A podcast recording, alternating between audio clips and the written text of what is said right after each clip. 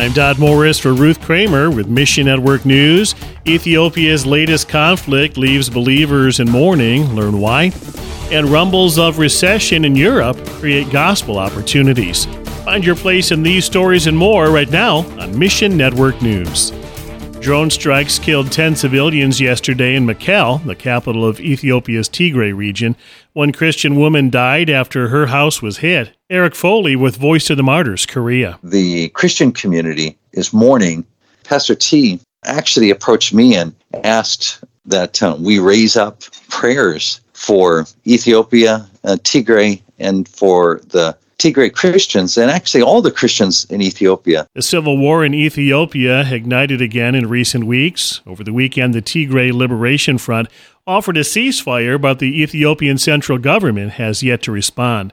Unfortunately, some Christians within Ethiopia have advocated for continuing attacks. People who are called prophets have arisen among the evangelical leaders who are quite strong across Ethiopia in their support of the government and they've shared the message to say, God is with you. Now is the time to move forward. And so Pastor T and other Tigray Christians are grieved. For them, it is a time of real mourning for the death of their Christian sister. Please pray for peace in the Tigray region and ask God to bring unity to the church in Ethiopia. That Christians would be able to differentiate between politics and faith. United States prison cells provide a captive audience for the message of Islam.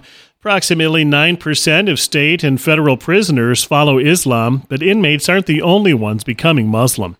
Uncharted Ministries' Tom Doyle says a man we'll call Mike grew up in a Christian home. Working in a prison, he started hearing inmates talk about Islam. He started reading the Quran, picking up the Hadith, asking questions. Lo and behold, he converted to Islam and has his wife and children convert to Islam. Mike soon found a religious fervor in Islam that he never had in Christianity. He wanted to go to the Middle East and study under imams in Saudi Arabia, different places like that. On the surface, it looked like Mike and his family were forever changed. But God kept pursuing him through relationships, through dreams. People prayed for him. One of them was his father that kept praying for him. Learn how Mike's story ends in a brand new video from I Found the Truth. If you have a family member like Mike, check out the video and find encouragement from the Lord. The Holy Spirit is still active, still reaching out to them after they have left their faith. For the first time in decades, the dollar and the euro have equal buying power. Denise Godwin with International Media Ministries. There's a parity, and that's amazing, and it's great for missionaries who end up having better buying power for the money that they raise to live here. However, you know, of course, that's a challenge for Europe. Many economists in Europe worry about slipping into recession.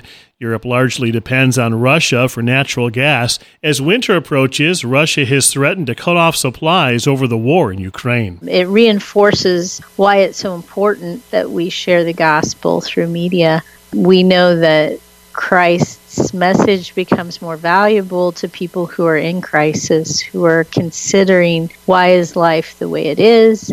What is happening to me? Where do I put my focus? International Media Ministries wants to put the story of Jesus on every screen they can. One of the ways we do that is to support Christian European Visual Media Association, which is a, a loose group, almost a family, if you will, who are creating videos, creating social media, creating films. The burden that these people carry in places where there's a very small Christian community is huge. Mission Network News is a listener supported service of One Way Ministries.